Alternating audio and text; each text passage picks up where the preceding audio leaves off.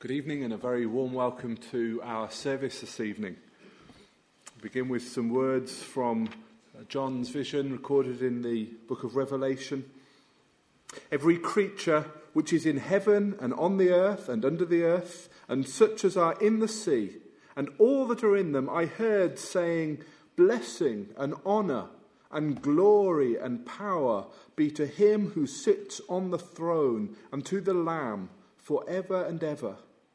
Then the four living creatures said, Amen. And the 24 elders fell down and worshipped him who lives for ever and ever. And so let us stand and worship our God who sits on the throne in our opening hymn this evening, uh, which you'll find on the sheet and on the screen. There is a higher throne than all this world has known, where faithful ones from every tongue will one day come. As we hear the uh, music begin, we'll stand prepared to sing our uh, opening hymn.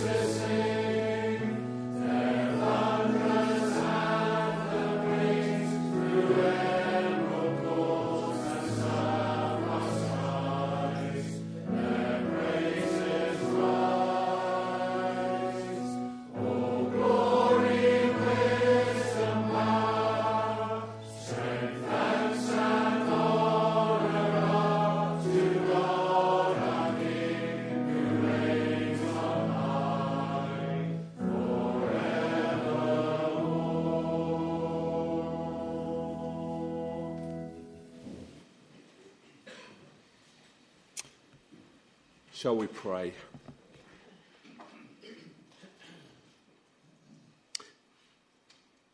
Triune God, eternal Father, Son, Holy Spirit, we thank you that we can come to your presence this morning, this evening. We can come and we can bow down before your throne. We can lift our eyes above uh, this world and we can remember that you are King, that you reign, your throne is not a, a ceremonial throne only, it is a glorious throne of infinite power and majesty, of justice, of mercy, and of grace.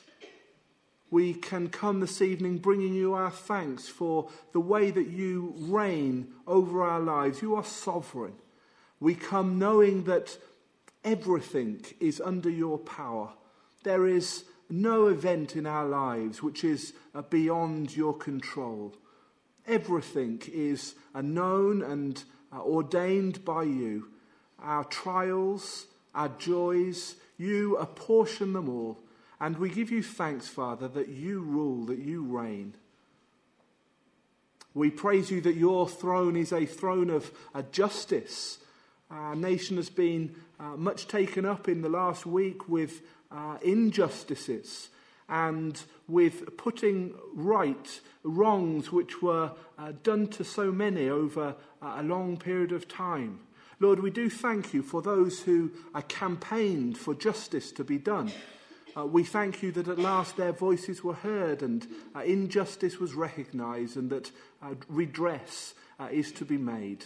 But Lord, as much as we uh, rejoice in uh, this that has been done for one group of people, we recognize, Lord, that we live uh, in a world which is uh, full of injustice.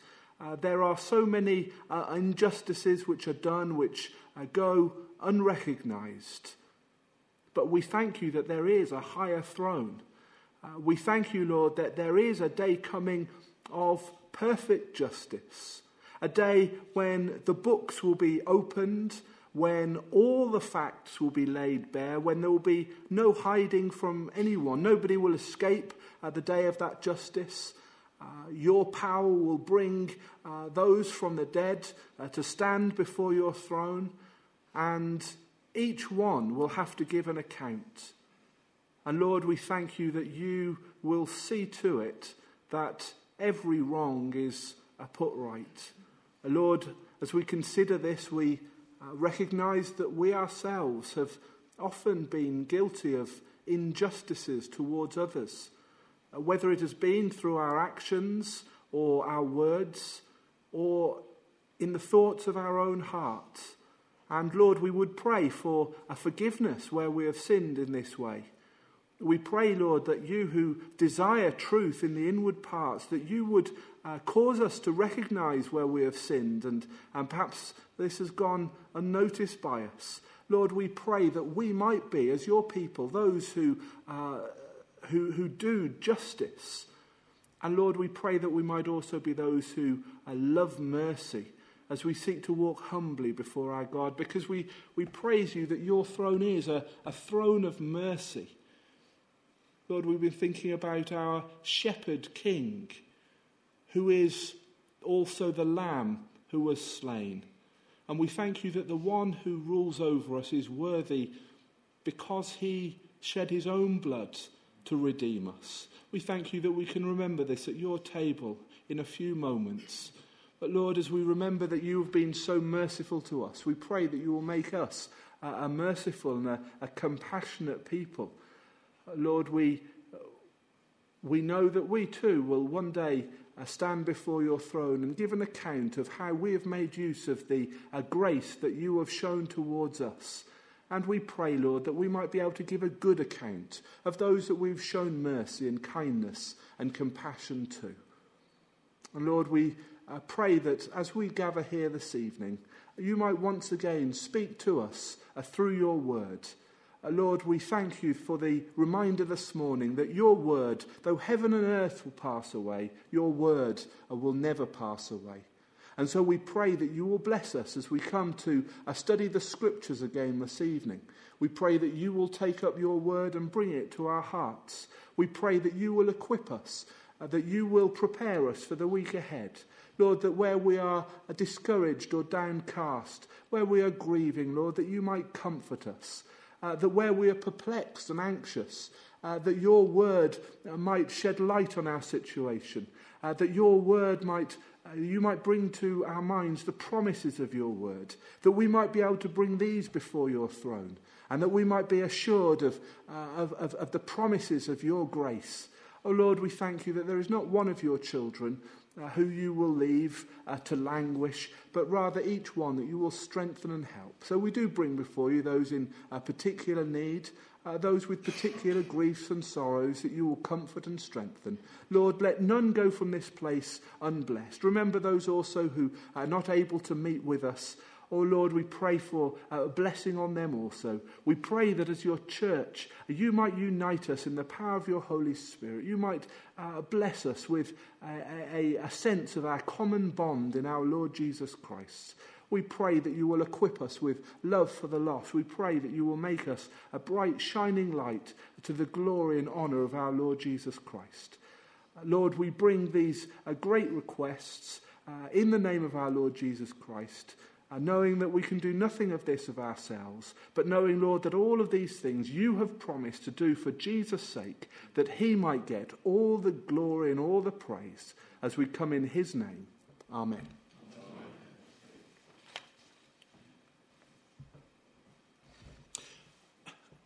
Once again, a very warm welcome to our evening service. Uh, we can give God thanks for a wonderful uh, church lunch uh, this afternoon, and uh, we do thank all those who are involved in every way in the, uh, the catering and uh, the clearing up. So, thank you to you. And just to say that the, the next church lunch is planned for Sunday, the 7th of April. Sunday, the 7th of April. Uh, looking on into the week, uh, the notices for the week ahead. Uh, tomorrow, uh, Monday at 7.45, we've got the Ladies' Prayer Fellowship in the evening, um, hybrid service. If you're not able to be there in person, you can join by Zoom. On Tuesday, we have the regular coffee morning at 10.30. And then in the evening, we are meeting in our small groups in various homes for our Bible study and prayer at 7:45. Wednesday at 1:30 is the babies and toddlers group and at 7 p.m. is Kids Connect. And then we look forward to holding uh, an open air a witness down in Bromsgrove on Saturday at 11 a.m., uh, weather permitting. So if you're interested in being involved in that, do uh, speak to uh, Jeremy or Alan. Next Sunday, we're looking forward to baptismal service for uh, Katie Brooks. Um, so Jeremy will be uh, leading that service at 10:30 next Sunday morning, and we're planning to serve coffee and cake after the service. So if you're able to help by uh, bringing along uh, any sweet items, that would be much appreciated. And then in our evening service, which will uh, include communion, we're looking forward to our brother Richard Brooks bringing us God's word. That will be at 6 p.m. After the consultation period about a proposal that we put to the church about Martin Leach uh, being uh, appointed associate pastor, uh, we're pleased to say that uh, the elders, uh, in consultation with the deacons, have issued that call. Martin has accepted. Uh, we're still in discussion about when the start date will be, but that is possibly around Monday, the 19th of February, with an induction service to be held on Saturday, the 24th. Uh, so we do thank the Lord for his kindness and uh, providence in, in bringing this about, and we pray for his blessing on Martin and Penny as she supports him in this work. Uh, if you wonder where Martin and Penny are today, uh, they're currently away on holiday until Saturday. So, all these notices in the will of the Lord. Now, as we come to uh, communion, we're going to sing our second hymn. A hymn, uh, I don't believe we've uh, sung these words before, but the tune should be familiar the Londonderry Air. Consider Christ, the source of our salvation, that he should pay the penalty for me. Our communion hymn.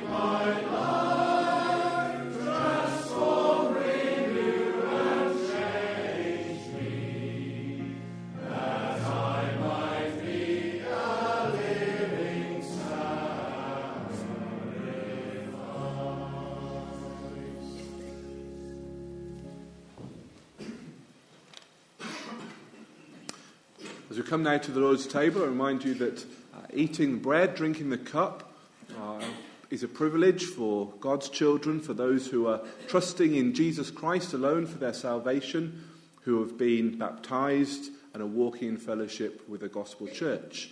And if that's you, then we do uh, warmly invite you to uh, take part with us this evening. But if that's not your situation, don't be at all embarrassed just to let the bread and the cup pass by. We are very glad to have each one here with us this evening. Some words of the Apostle Paul to the Colossians. As you therefore have received Christ Jesus the Lord, so walk in him, rooted and built up in him and established in the faith as you have been taught, abounding in it with thanksgiving. Beware lest anyone cheat you through philosophy and empty deceit according to the tradition of men, according to the basic principles of the world, and not according to Christ.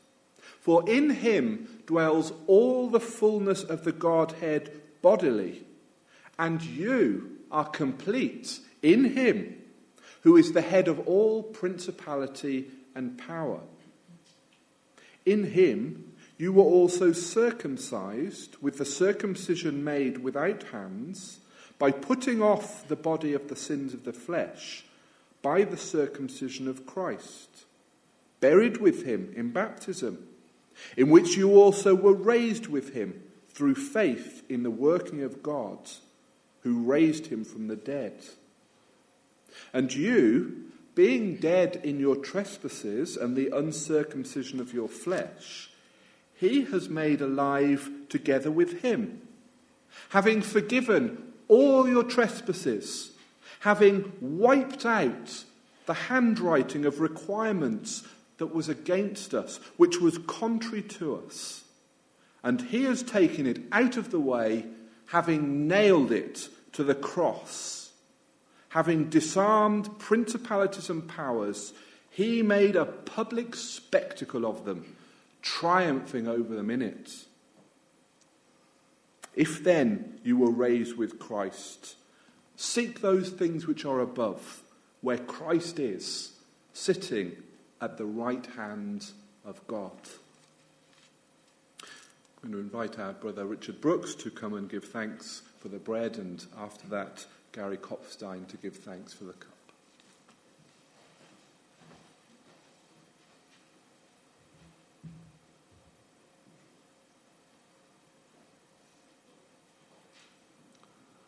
Most gracious one, we bow together as your blood bought, ransomed people to worship you, to praise your name, Father, Son, Holy Spirit. Yours is, as we were singing, the higher throne, the highest throne, the eternal throne.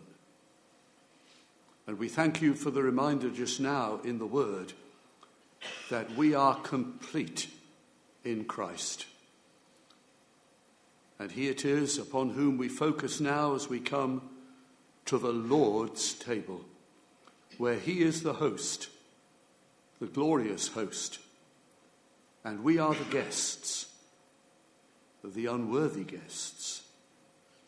And we bring, O Lord, with sorrow and shame, our often cold, cold hearts very unlike the burning hearts of our brethren on the Emmaus Road. But we bring our often cold, cold hearts to the burning, fiery love of the Lord Jesus Christ and pray that we might be a flame and a blaze for the Saviour who died for us, who bore our sins in his own body on the tree. Oh, for a heart in every thought renewed and full of love divine, perfect and right and pure and good, a copy, Lord, of thine. So as we take and eat, as we are bidden, invited, commanded to do, we take the bread, we think of the bread of life, and we thank you, dear Lord Jesus Christ for all that you are and all that you've done for us. Feed us now, nourish us in blessing. Please, will you bless us? We come in Jesus' name. Amen.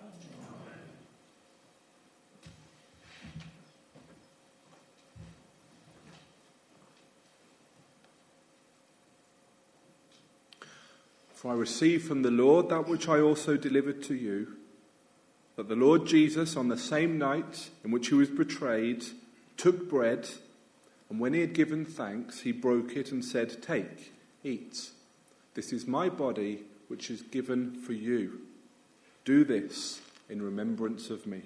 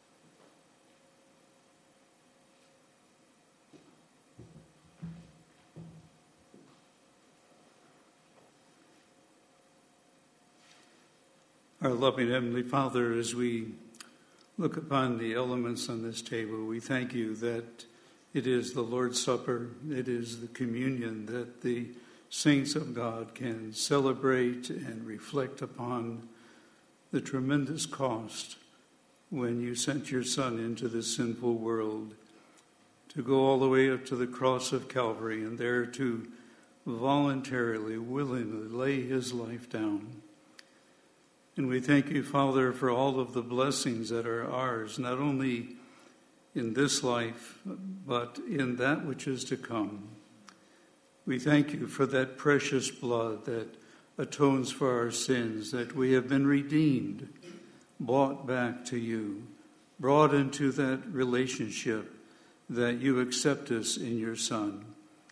We thank you that you've adopted us into your family, that you've clothed us with the righteousness of Christ. And Father, as we partake of this cup, help us to remember him until he comes. Lord, keep us looking up and waiting and watching. Father, we would even say, Lord, come, Lord Jesus. In your name we pray. Amen.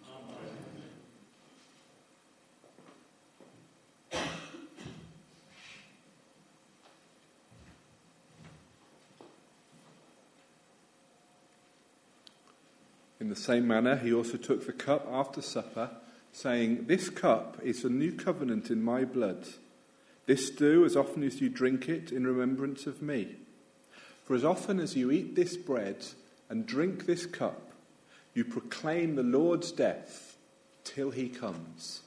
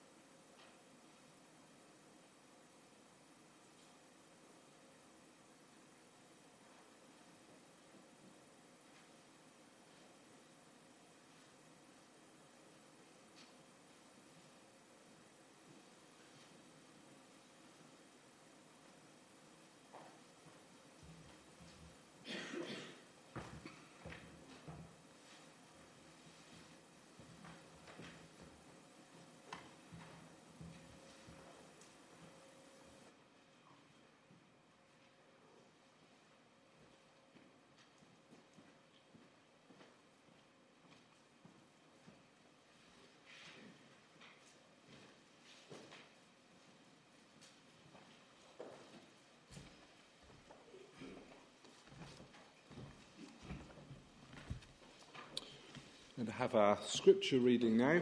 We're going to turn to Acts chapter 8. Acts chapter 8, and we're reading just the first four verses. And this uh, comes at the end of the account of uh, Stephen's martyrdom. Now, Saul was consenting to his death. At that time, a great persecution arose against the church which was at Jerusalem, and they were all scattered throughout the regions of Judea and Samaria, except the apostles. And devout men carried Stephen to his burial and made great lamentation over him. As for Saul, he made havoc of the church, entering every house and dragging off men and women, committing them to prison. Therefore, those who were scattered went everywhere, preaching the word. We pray that the Lord will bless this passage as Jeremy opens it to us in a moment. Before he does so, we'll sing our third hymn, which is number 476. If you're using the hymn book, 476. Come, Holy Spirit, come. Let thy bright beams arise. Our third hymn.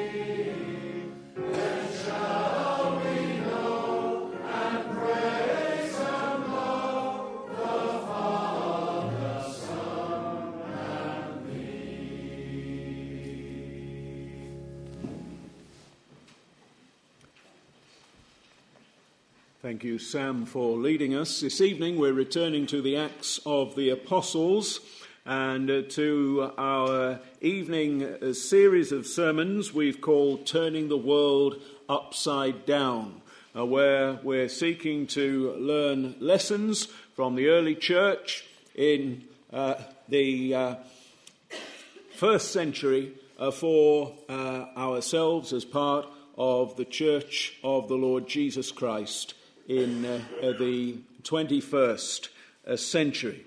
Um, we come tonight to the passage that Sam has just read in our hearing, Acts chapter 8 and the first four verses. Acts 8 from verse 1 as far as verse 4. It's a, a short passage, uh, but it's a significant one. And I'm calling the message from this passage this evening A Day in the Life of the Early Church.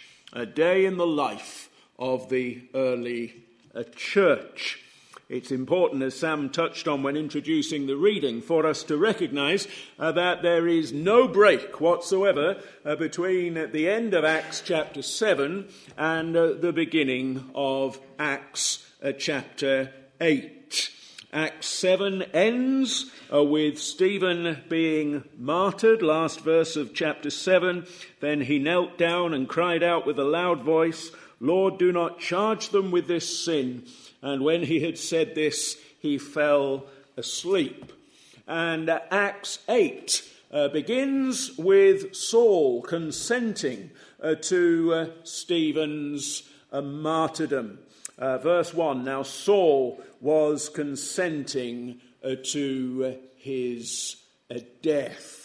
Uh, and it's important that we don't miss that everything that's happening in our passage really is happening in a single a day. The first half of the first verse begins now as Saul was consenting to Stephen's death. So, as we say, no break between the end of chapter 7 and the beginning of uh, chapter 8. Saul's been mentioned just a few verses earlier, chapter 7 and verse 58. They cast Stephen out of the city and stoned him, and the witnesses, we are told, laid down their clothes at the feet of a young man named uh, Saul. So Saul is there consenting to Stephen's death, right there, uh, right uh, then. Second half of verse 1 begins At that time, a great persecution arose against the church. That phrase that we have at that time, most literally translated, would be on that day. In other words, the sense of it that very day when Stephen was martyred, when Saul was consenting uh, to his death, that very day, a great persecution arose against the church. Verses 2 and 3, uh, we're told devout men carried Stephen uh, to his uh, burial, verse 2. As for Saul, verse 3, he made havoc of the church. And what we have there, as for Saul, the sense in the original is while Saul or in the meantime, Saul. So, in other words, at the very same time as the devout men were carrying Stephen to his burial, as Saul was making havoc of the church.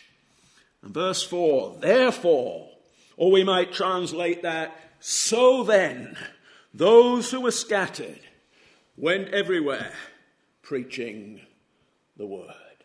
So, if we understand this passage correctly, what we're seeing is, is one day, a single day. And in this one day, Stephen is martyred, the church is persecuted, believers are dispersed, and the gospel is spread. It was arguably an extraordinary day. It was marks really a, a, a turning point in the narrative of the early church that we have here in uh, the Acts of the Apostles. But I want to highlight for us from these verses tonight uh, three principles which are valid for each and every day. For us as Christians, as churches, whether a day be extraordinary or ever so ordinary three principles that will help us in our Christian lives and in our life together as a church. Number one, individuals matter to God. Individuals matter to God. Yes, in our passage, there's a big picture we're told, verse 1, a great persecution arose against the church. We're given more detail, verse 3. Saul made havoc of the church. Literally, Saul ravaged the church. And as a result, we're told, verse 1 and verse 3, that many believers were scattered. There's a big picture here in terms of what's happening to the church. but there are smaller details. One man, Stephen, is killed and buried. And clear mention is made both of his death and of his burial. His death, verse 1, we are told now Saul was consenting to Stephen's death. And his burial, verse 2, we are told devout men carried Stephen to his burial. My point is this that the Holy Spirit sees to it that Luke doesn't lose sight of the smaller details in narrating the bigger picture. Here in the story of the church, the death and the burial of this individual, Stephen, is highlighted. Why? Well, for this reason, among others. Individuals matter to God. Let's just think about this a little.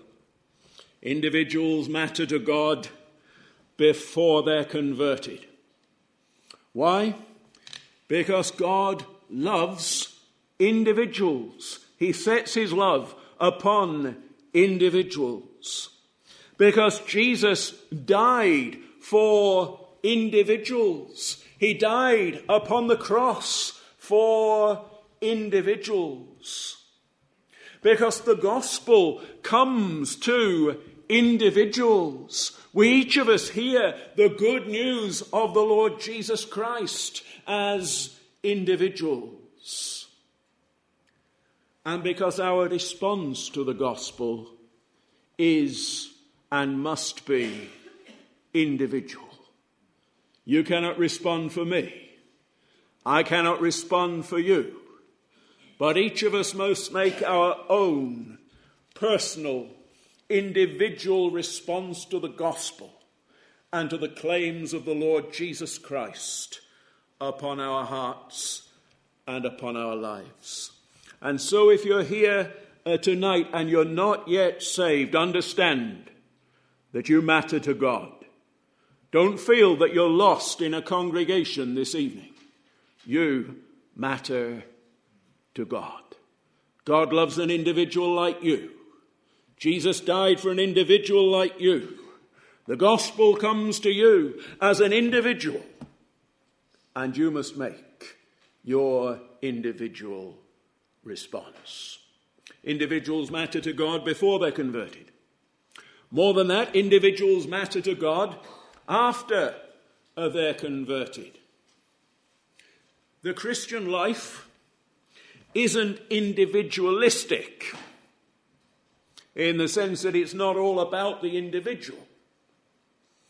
The Lord saves us, makes us Christians, and then He puts us together in uh, local churches. He makes us part of His uh, universal church and encourages us to be uh, fully connected to a local church. But although the Christian life isn't individualistic, we live as Christians as individuals.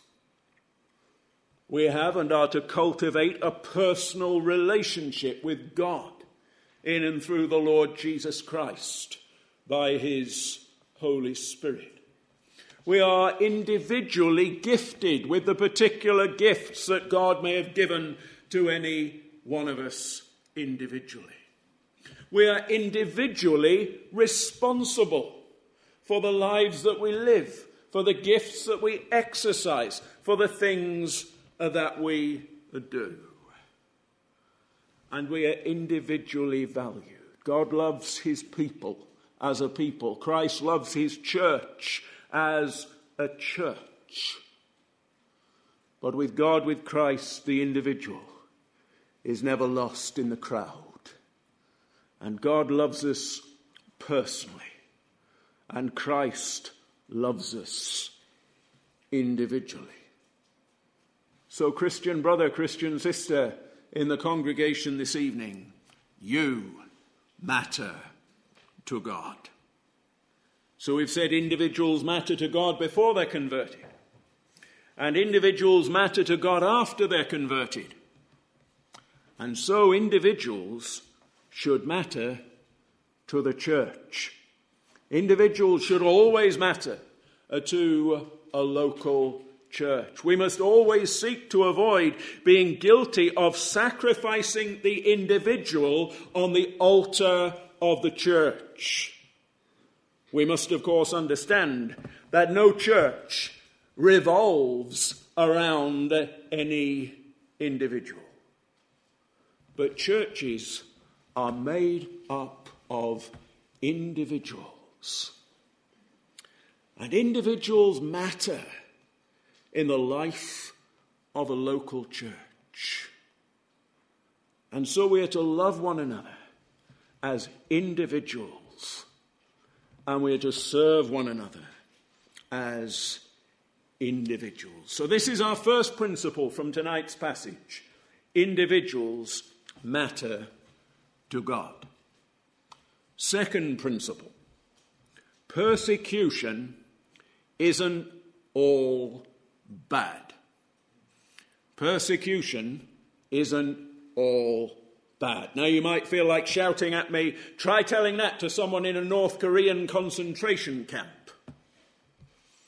Well, with respect, I might reply by saying someone in a North Korean uh, concentration camp probably understands the truth of what I'm saying better than you or I do. It's the only way to survive. If you're a Christian in a North Korean concentration camp, the only way to survive is to understand and to be persuaded and to be convinced that persecution isn't all bad. You see, there's a general principle to which we subscribe as believers. We often quote it. Romans 8 28. All things work together for a good. Let's quote it in full. I'm turning to it to make sure I get it right. Romans 8 uh, 28. And we know that all things work together for good, writes Paul to the Romans, to those who love God, to those who are called according to his purpose. All things work together for good. That's a general principle. And so, what we're doing tonight is making a specific application of that general principle. That if all things work together for good, then that can and must include persecution and that even the persecution of Christians, the persecution of the church, works together for good, for the glory of God, and for the good of His people. Let's think about this a little bit more. Yes, of course, persecution is bad in the sense uh, that it's wicked. It's described for us here in verse 3 of our passage as Saul making havoc of the church. Saul, as I said earlier, literally ravaging the church. He's entering Christians' homes, he's dragging them off to prison, he's seeking to destroy the old early church, to kill it off when it's barely begun. Persecution was bad then, wicked then, and persecution of Christians and of the church is still bad, still wicked now. That's why it's important that we pray uh, for those who are especially persecuted. That's why in our uh, prayer bulletins each week we have mention of uh, the open doors, a world, a watch list. And we focus on different countries from the top 50 countries where uh, Christians are, are most uh, persecuted. And we pray through them year by year. This coming Wednesday, the new World Watch List for 2024 is due to be released. I was watching a, a trailer video yesterday uh, for what's coming out on Wednesday and, and was reminded of this staggering statistic, really that one in seven Christians in the world suffer serious persecution. One in seven Christians in the world suffer serious persecution. And yes, we must be in no doubt that persecution is bad in the sense that it's wicked. But similarly, we're learning from our passage tonight that persecution isn't all bad in the sense that God overrules it for good, as He does everything. Every negative experience we have as Christians or as churches, God overrules for good. And persecution is not the exception that proves the rule. Persecution is included.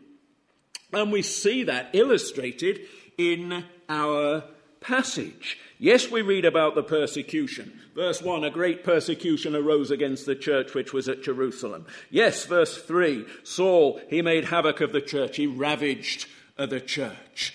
But what else do we read? Verse 1 They were all scattered. That word all is not meant to be taken literally in the terms of every last one of them, but all as in so many of them were scattered. Some we know remained in Jerusalem, not least because some of them were imprisoned in Jerusalem. But there was this great scattering, that's the point, this great scattering, dispersion of God's people as a result of the persecution. And what did that mean? What it meant was verse 4 Therefore, those who were scattered went everywhere preaching the word.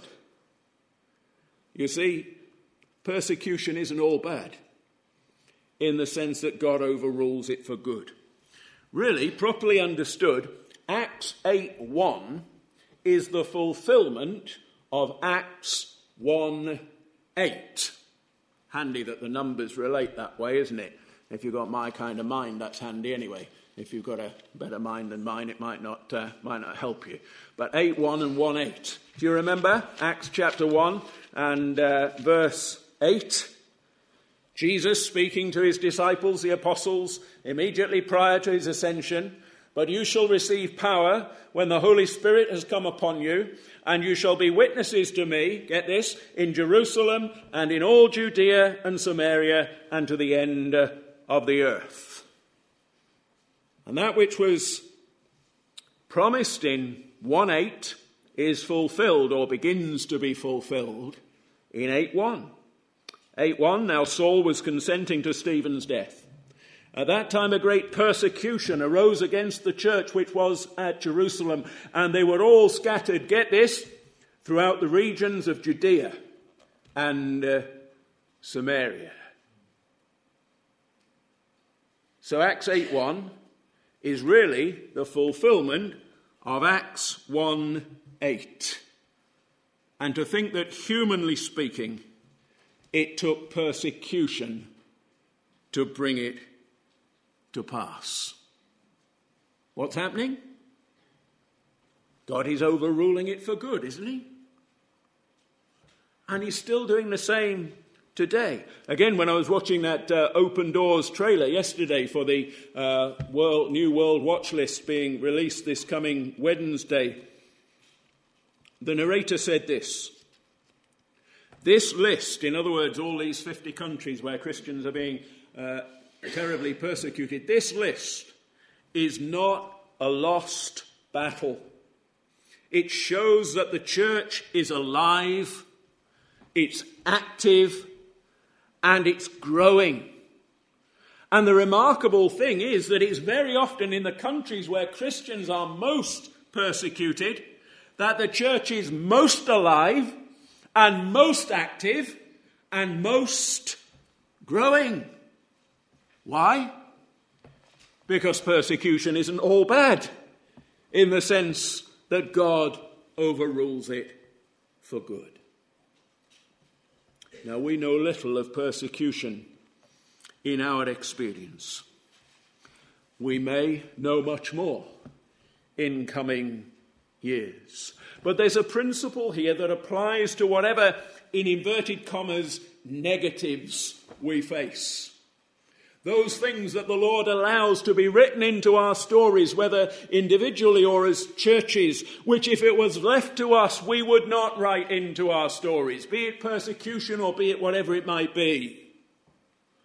Whatever I say in inverted commas, negatives we face, have ever faced, will ever faced, face, be it persecution or whatever. These things are never all bad because all things do work together for good. And God is both sovereign and gracious. He is sovereign, He is over everyone and everything. And He is gracious in that He harnesses everyone and everything for His glory and for His people's ultimate good. So we see from this passage tonight that persecution isn't all bad. We're not saying persecution isn't bad, it's bad in the sense that it's wicked. But we are saying that persecution isn't all bad in the sense that God overrules it for good. And we have a very clear and bright illustration of that in our passage church is persecuted, but that means that believers are scattered, and the good news of Jesus Christ spreads like wildfire. So you're still with me. It's just one day in the life of the church in Jerusalem. Individuals matter to God. Persecution isn't all bad. Thirdly, this evening, no one is beyond redemption. No one is beyond redemption. Our passage, the whole of this eighth chapter of the Acts of the Apostles, begins now Saul. This Saul, at whose feet people had been uh, laying down their clothes as they stoned godly Stephen at the end of Acts 7. This Saul, who was consenting to Stephen's death. And really, that translation, consenting, doesn't do justice.